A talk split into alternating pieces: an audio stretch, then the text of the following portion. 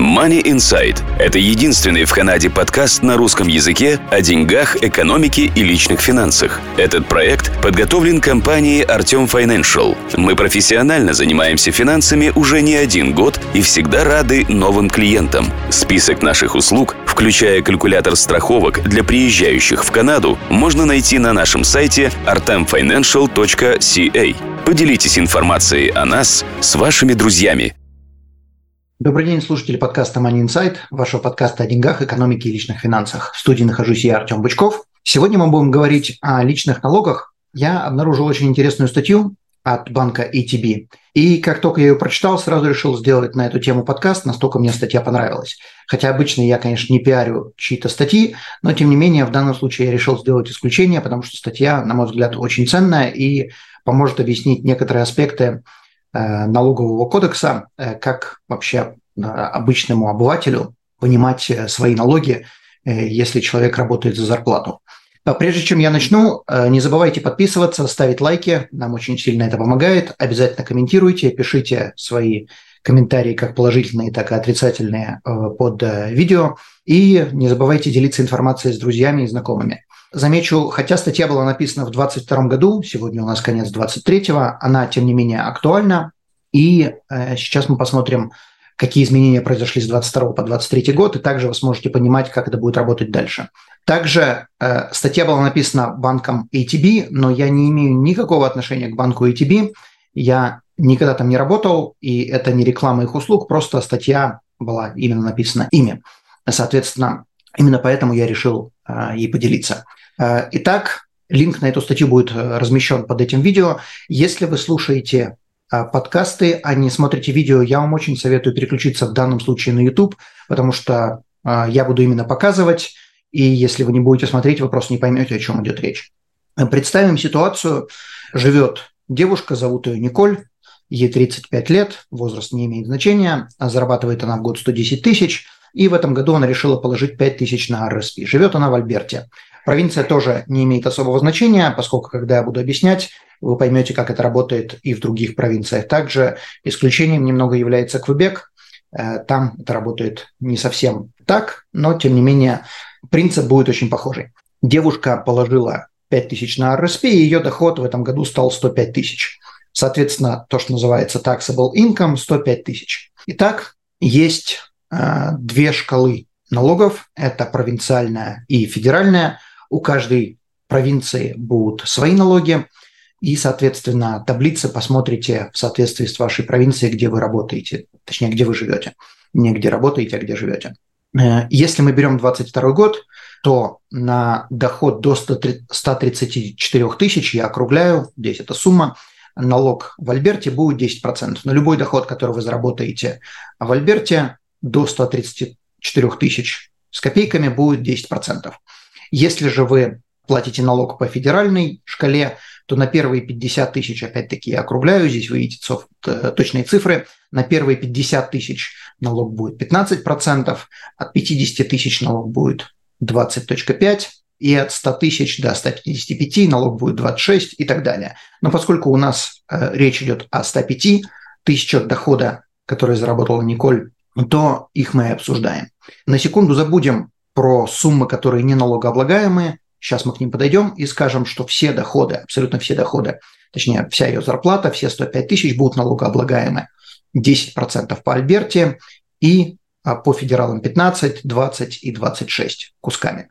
Если же посмотреть на объединенную налоговую ставку, то мы видим, что первые, то есть как бы объединенная и альбертовская, и федеральная, первые 50 тысяч облагаются налогом в 25%, от 50 до 100 тысяч, опять-таки я округляю, будет 30.5, от 100 тысяч до ее 104, извиняюсь, до ее 105 будет 36%. Э, если вы хотите точно узнать, какая налоговая ставка в вашей провинции в какой-то определенный год, я вам советую ознакомиться с сайтом, который называется Tax Tips. Соответственно, сейчас я покажу налоги за 2022 год. И как вы видите, те же самые суммы, первые 50 тысяч 197 долларов 25%, от 50 до 100 и так далее тысяч будет 30.5, то есть если вернемся на секундочку сюда, смотрим 50, 197, 25%, 50-197 до 100 тысяч будет 30%, а от 100 до 105 будет 36%. То есть те же самые цифры, которые мы видим. Нас интересует колонка, которая называется Our Income. Это то, что относится к зарплате. Я не буду углубляться в другие колонки, Capital Gain, дивиденды и так далее. Нас это не интересует. В данном случае мы говорим про человека, который ходил на работу, получил 110 тысяч зарплаты, 5 тысяч положил на RSP, и у него осталось после вложений в RSP 105 тысяч, которые налогооблагаемы. И, соответственно, мы высчитываем, сколько же налогов она должна заплатить.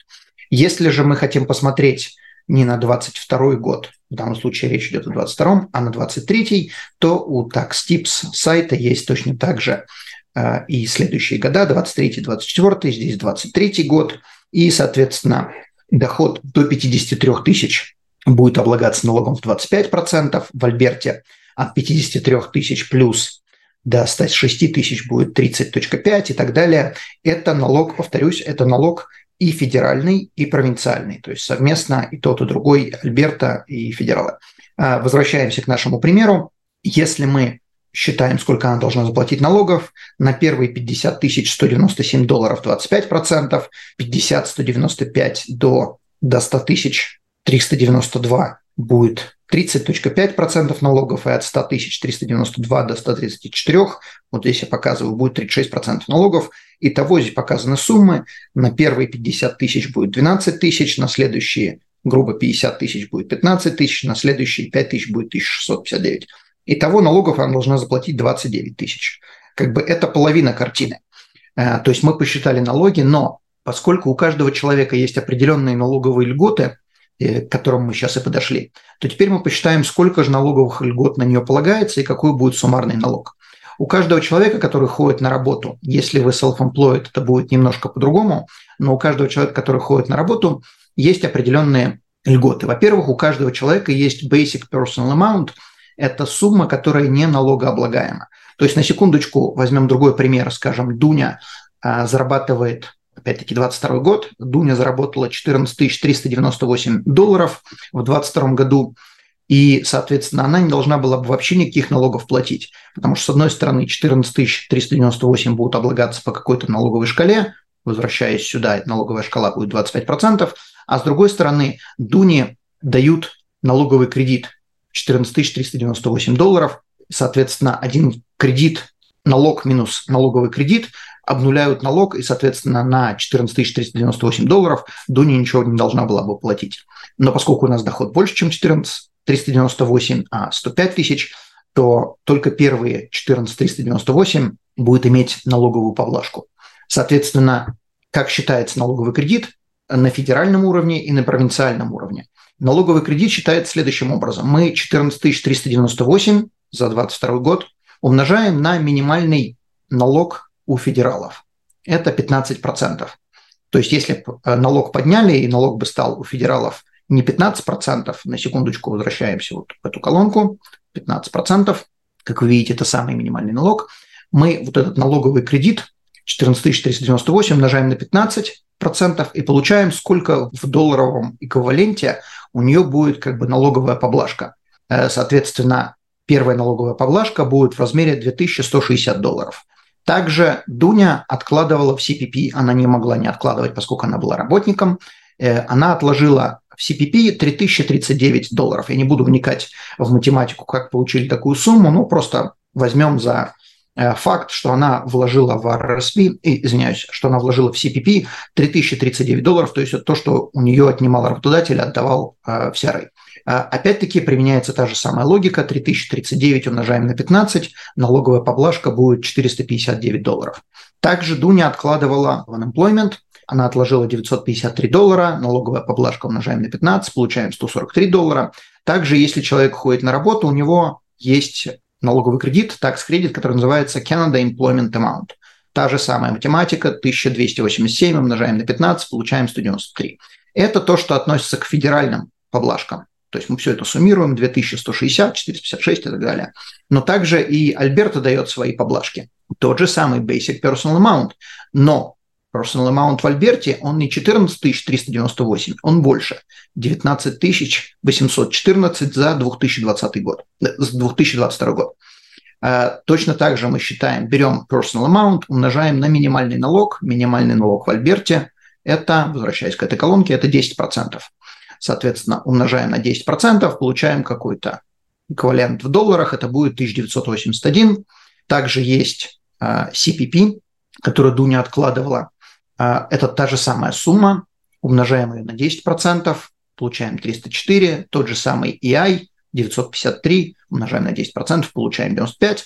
Все это суммируем, и это сколько налоговых поблажек, то есть в, в эквиваленте, именно в долларовом эквиваленте, получила Дуня ходя на работу. Э, хотя, получается, она как бы ничего не делала, кроме того, что она положила в RSP, но, тем не менее, она и платила CPP, она и платила AI, и за это государство ей говорит, ты налогов будешь платить меньше. То есть это, это же тоже поборы, которые государство забирает. Но чтобы получалось так, чтобы народ не платил налоги на эти поборы, то эти, э, это нам возвращается. И, соответственно, если наш налог 29 тысяч, как мы вот здесь вот посчитали, 29 518 долларов, из него вычитаются поблажки в размере 5332 доллара, и мы получаем, налог будет 24 186 долларов. Это то, что должна была заплатить Дуня при отсутствии каких-либо других кредитов, э, если, например, она училась, или если бы она у нее были дети и были э, child care expenses, или какие-то еще налоговые кредиты, которые уменьшали бы ее налоги, налогов бы она заплатила меньше, но если ее ситуация, скажем, straightforward, то, что называется, э, прямолинейная, ходила на работу, положила 5 тысяч в RSP, больше вообще ничего не делала, то, соответственно, вот такие вот налоги у нее бы были в 2022 году. Есть сайт, на котором вы можете посмотреть, сайт-калькулятор, на котором вы можете посмотреть, какие налоги вы будете платить. Называется Ernst Young. Э, к сожалению, здесь нету 22 года, я забил 23 года 105 тысяч. Соответственно, в 22-м Дуня заплатила 24 186 долларов, то, что я здесь отметил. Если речь идет о 23-м году, налогу был чуть-чуть побольше, но приблизительно тот же самый. Э, соответственно, как вы видите, налог немного увеличился, но, э, как бы скажем так, плюс-минус он остался такой же. То есть это подтверждает, что наша математика была верная. Если вы хотите посмотреть, какой personal amount есть э, сегодня, то бишь 23 год или 24 сколько будет, то в этом же сайте TaxTips есть суммы. Если ваш доход меньше, сейчас мы посмотрим, меньше определенной суммы, то ваш personal amount будет 15 тысяч в 2023 году и 15 705 долларов в 2024 то бишь то, что здесь было 14 398 за 22 год, в 23-м, повторюсь, это будет 15 тысяч или 15 705. Что такое суммы меньше, 13 тысяч или 14 тысяч? Это если ваш доход, я нажал на линк, если ваш доход за 23 год или 24 год будет меньше, чем 23 вот в 23 году, если ваш доход меньше чем 165 430 долларов, тогда ваш personal amount будет 15 тысяч. Если ваш доход больше, то personal amount будет уменьшаться, но не меньше, чем 13 521. Когда речь идет о доходе в 165 430, это личный доход. Я повторюсь, если ваш доход, округлю, меньше, чем 165 тысяч, то personal amount будет 15 тысяч. Если ваш доход в 2023 году превышает 165 тысяч, личный доход, то personal amount будет уменьшаться и а, может дойти до размера 13 521. А, та же математика, точнее, как бы та же логика, не та же математика, та же логика будет в 2024 году. Если ваш доход в 2024 году меньше 173 тысяч, personal amount будет 15 705.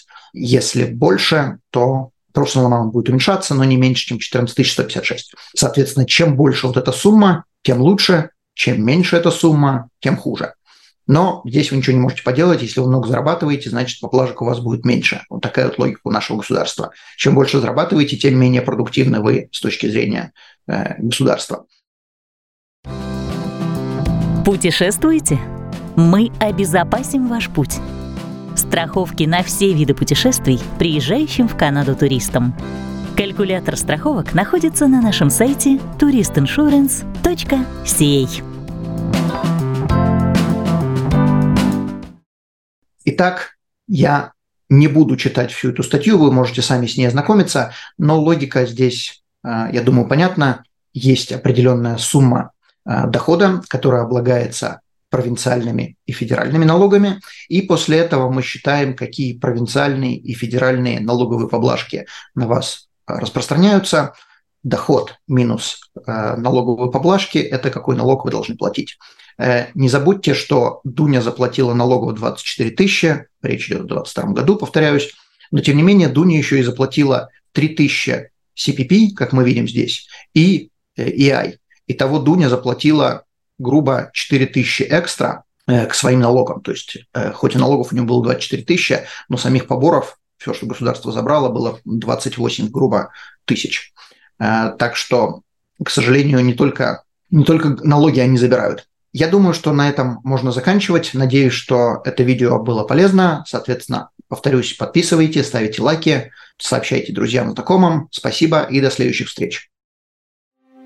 Данный подкаст сделан лишь для вашей информации. Компании, инвестиции, страховые продукты и другие материалы, упомянутые в подкасте, упомянуты лишь для ознакомления и не являются рекомендацией к действию. Так как мы не знаем вашей конкретной ситуации, то мы не можем нести ответственность за ваши действия после прослушивания подкаста. Пожалуйста, обращайтесь к специалистам, если вы не уверены, как поступить. Спасибо, что слушаете нас и не забывайте задавать вопросы.